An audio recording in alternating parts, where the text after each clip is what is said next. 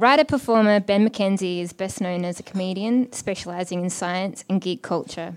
His work includes comedy lectures as the man in the lab coat, the improvised adventure show Dungeon Crawl, the Melbourne Museum comedy tour, live games like the Whispering Society with the with Pop Up Playground, and the Doctor Who podcast Splendid Chaps with John Richards. He also works as a voiceover artist, presenter, and actor, and is an associate producer of Cherchez la Femme, the monthly feminist Q&A in the pub event. His favourite dinosaur is the Stegosaurus. Can you join me in welcoming Ben to the stage?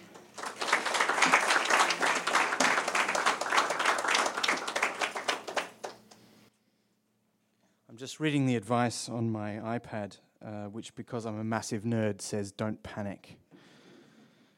Because unlike the others telling stories tonight, I'm not a scientist. I'm not a qualified scientist. I studied science at university, I never finished a degree.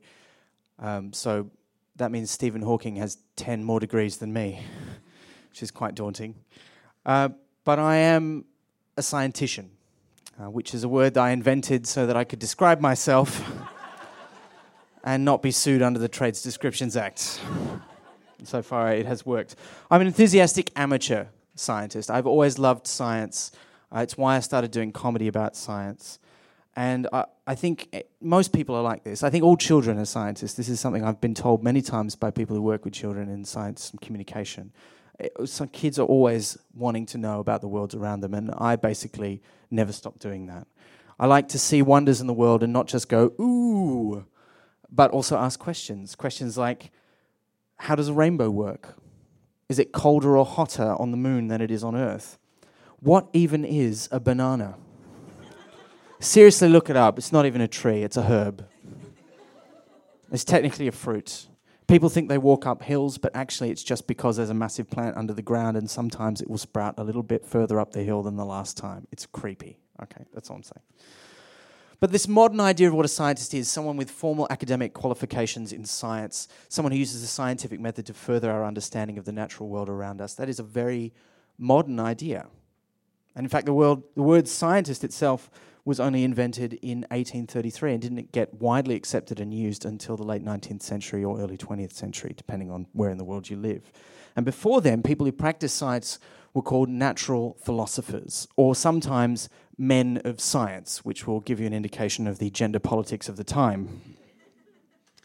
And tonight, it's not a man of science that I want to talk about. I want to talk about someone who, like me, was a fellow amateur, um, but who, unlike me, has managed, managed to make a tremendous uh, contribution to science in the world. And I always like to poll audiences when I'm talking to them because often I'm working in a, a comedy room and you can never tell, you know, when you're in between someone doing the difference between men and women, not physiologically, but just with crass stereotypes, and someone else who's uh, who's doing puns. Um, you're never quite sure who in the audience will know anything about science. So I'm just I'm, I'm curious, how many people here, just by uh, show of hands, uh, know who Mary Anning is? Two. Okay. Um, but just by contrast, how many people here have seen Jurassic Park? Okay, I've got your measure now. Um,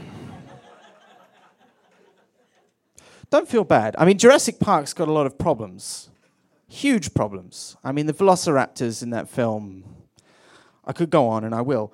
Um, there's so many problems with them. I mean, they're too big by half, they're not covered in feathers, uh, they're able to open doors and communicate with each other, and they have an exquisite sense of dramatic timing, which. if you study the literature, is actually not a very good evolutionary trait to have. Because if you're waiting for that perfect moment, they get away in the real world. So it's not a very accurate film. But one of the things that's important that's inaccurate in the film is that uh, you can't take the DNA out of a mosquito that bit a, uh, a, a, dinosaur and then turn it into a dinosaur. There's two reasons for this. First of all, um, the mosquitoes that drink the sap, the feed on the sap, don't and, and land on trees and therefore get trapped in amber. The male mosquitoes who don't drink blood in the first place. But second of all, even if you could get the DNA out and, and put it into an egg and, and then you know incubate that egg, the DNA is only part of the story of the development of life. It might be the blueprint, as some people say. Um, Richard Dawkins, who has written many things with which I disagree, but he does write that it's not so much a blueprint, it's more like a recipe and then it's all about how the cook interprets that recipe and what they do with it, and it's and about what ingredients you use.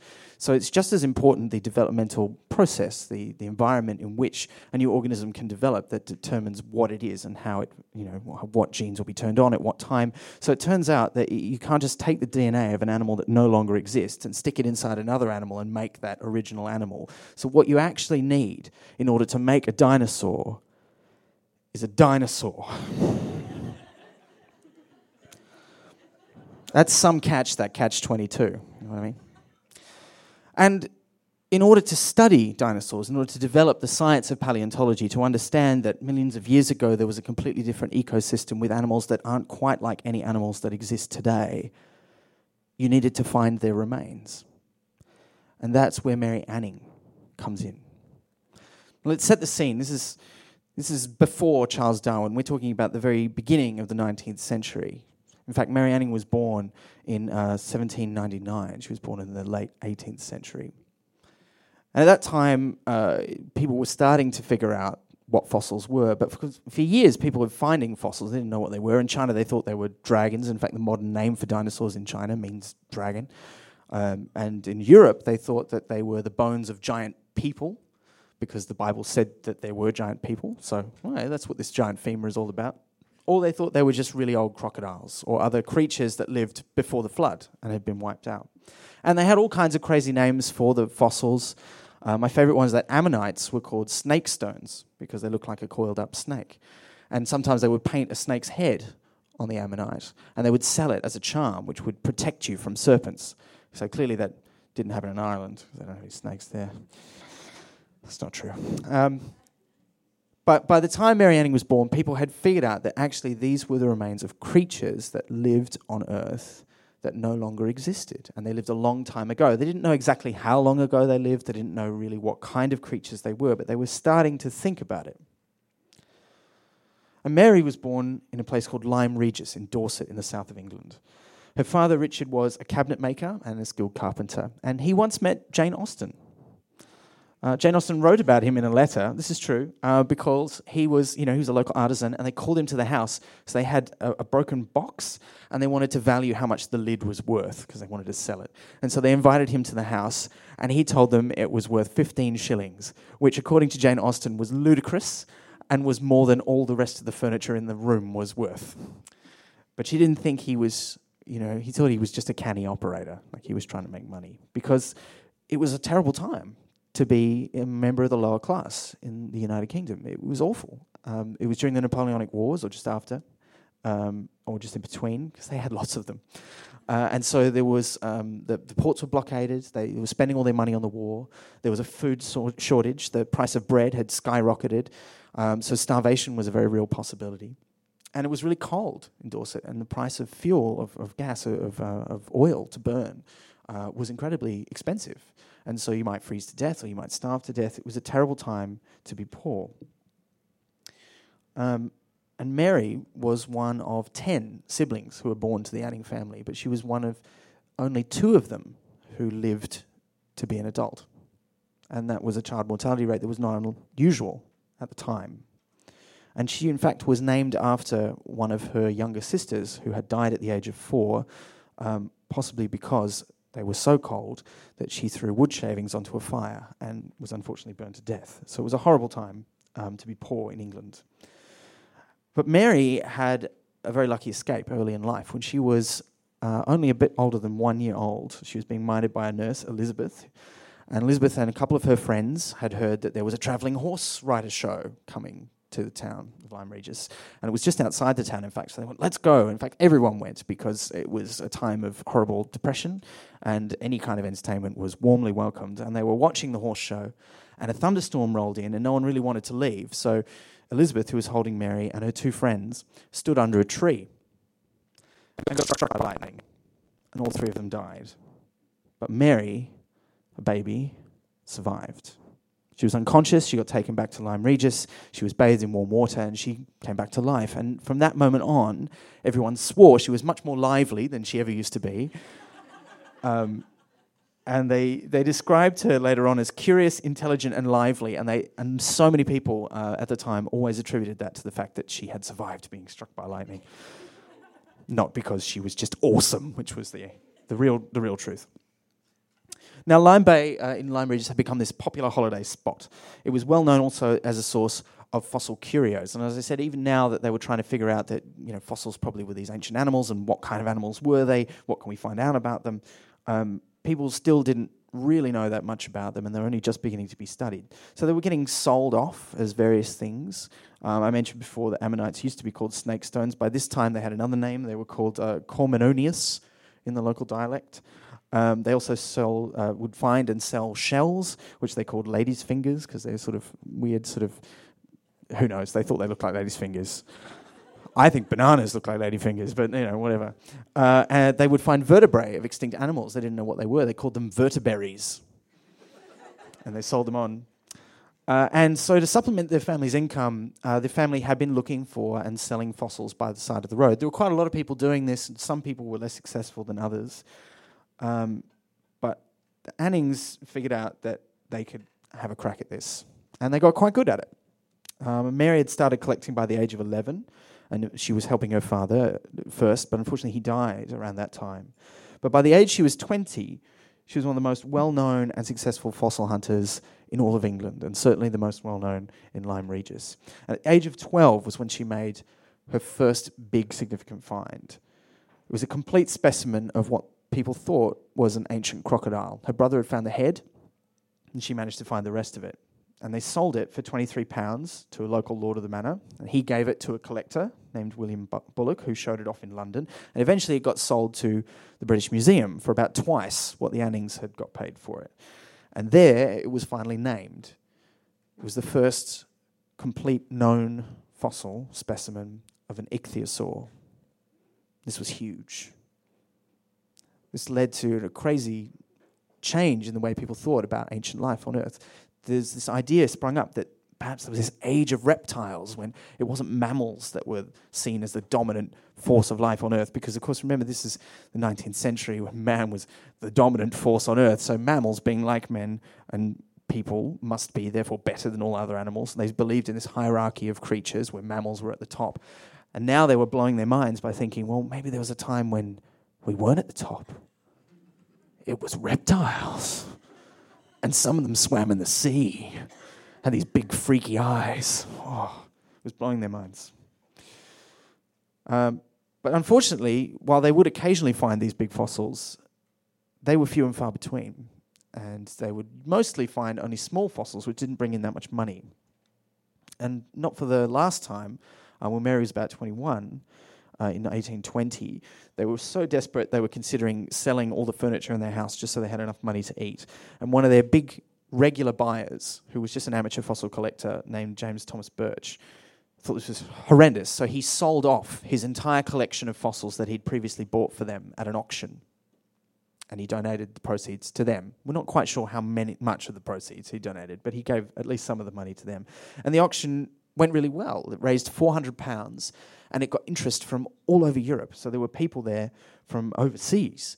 And it really raised the profile of Mary and her family as fossil collectors. And she went on to make a lot more important finds. Um, she found the first complete plesiosaurs in 1823 and another one in 1830.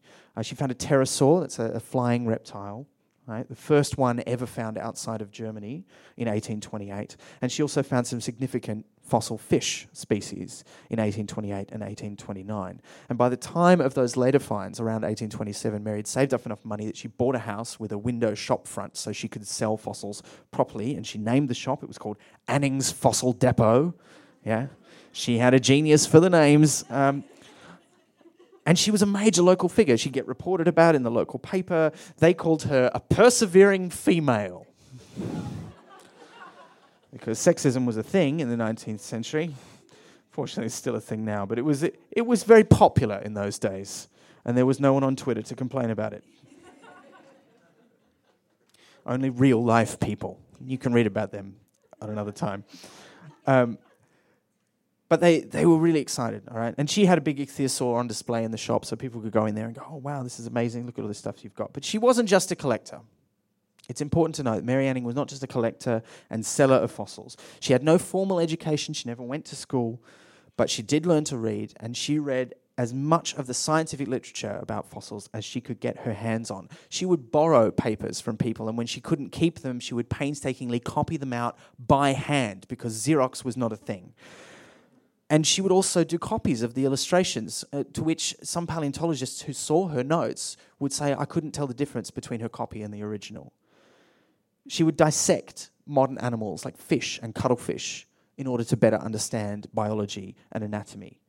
She became an expert preparer and preserver of the fossils that she found. She would mount them and get them ready to be displayed and studied so that they wouldn't fall apart.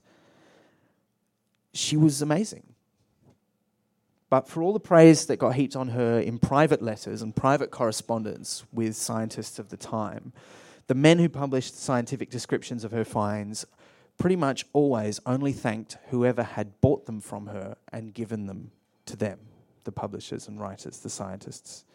And those people, the ones buying the fossils from her and passing them on to geologists, were just amateur collectors who knew much less about it than Mary. And she wasn't ignorant of what was going on. Right? She knew she was being mentioned very rarely, despite all this knowledge that she had assembled and the assistance that she would give. And the geologists of the time, famous ones, would come to Lyme Regis and go out fossil hunting with her because they knew she would be able to tell them where to go and what to find. She got so good at it, if she found a bone, she would just know what creature it was from. She didn't have to take it back to her house and compare it to her notes. And she resented that treatment. A friend of hers said that she described it as these men of learning have sucked my brains. They weren't zombies, okay? they were scientists. And she was well aware that without her specimens, they would have nothing to be publishing about. But not all of them were so callous. I mentioned before that in, uh, when, when, the family were really in dire straits in 1820, um, a friend of theirs had auctioned off his collection of their stuff, and that similar things happened later on in life. Um, in 1830, uh, there was a geologist named Henry De la Beche, who was a friend of Mary Anning's, who's been collecting fossils with her, and he realized that she was in really hard times. And so um, he got this other guy, George Scharf, to do a lithographic print of his famous painting. Now, George Scharf's famous painting um, has a Latin name that I can't pronounce, so it's not important what it's called, but you've probably seen it. It was an image of ichthyosaurs and plesiosaurs all eating fish and each other and biting each other, and it was all based on science that was done on coprolites, fossilized shit, okay, which told them about the diet of those creatures. And it was an image of ancient life, the likes of which had never been seen before, and it blew people's minds and it would have been impossible without the specimens that Mary Anning had collected. So he commissioned a lithographic print of this painting and sold it and gave the proceeds to Mary because she was in financial dire straits.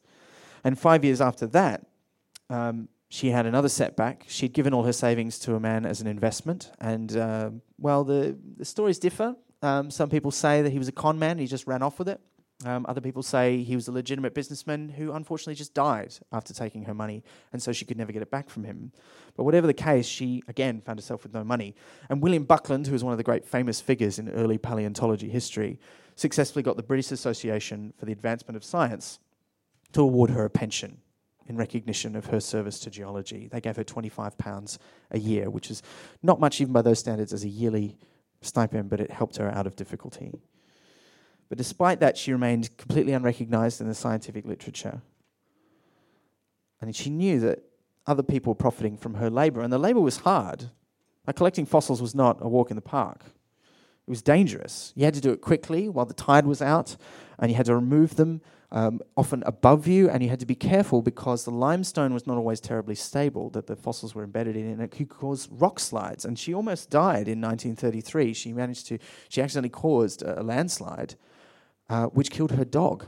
She had a dog named Tray who would go collecting fossils with her, um, and he got buried by part of the cliff, which fell down at him, and he was standing right next to her feet. And she realized at that point this is really dangerous, but she kept going because she believed in what she was doing, and she needed to do it to stay alive. But it wasn't her job that ended her life. She was unfortunately diagnosed with breast cancer, and the Geological Society found out about this in 1846 and they raised money from their members to help with her medical expenses. Um, she was made an honorary member of the Dorset County Museum that same year, before she died at the age of 47 in 1846. She became the first woman ever to be eulogized at a meeting of the Royal Society. But this was nearly 60 years before they would admit women as members. But in the early 20th century, there was a bit of a resurgence of interest in Mary Anning. She was seen as an inspirational figure, someone who had pulled herself up from her humble beginnings and really made a contribution to the world.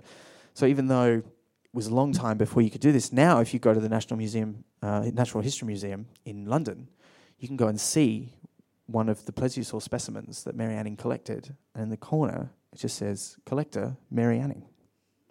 And it's got a picture of her next to it. And she was immortalized not in a film. Um, there were a couple of books. They're not very interesting. But she was immortalized in a poem because, uh, according to some sources, she was the inspiration for a poem that I'm sure you have all heard.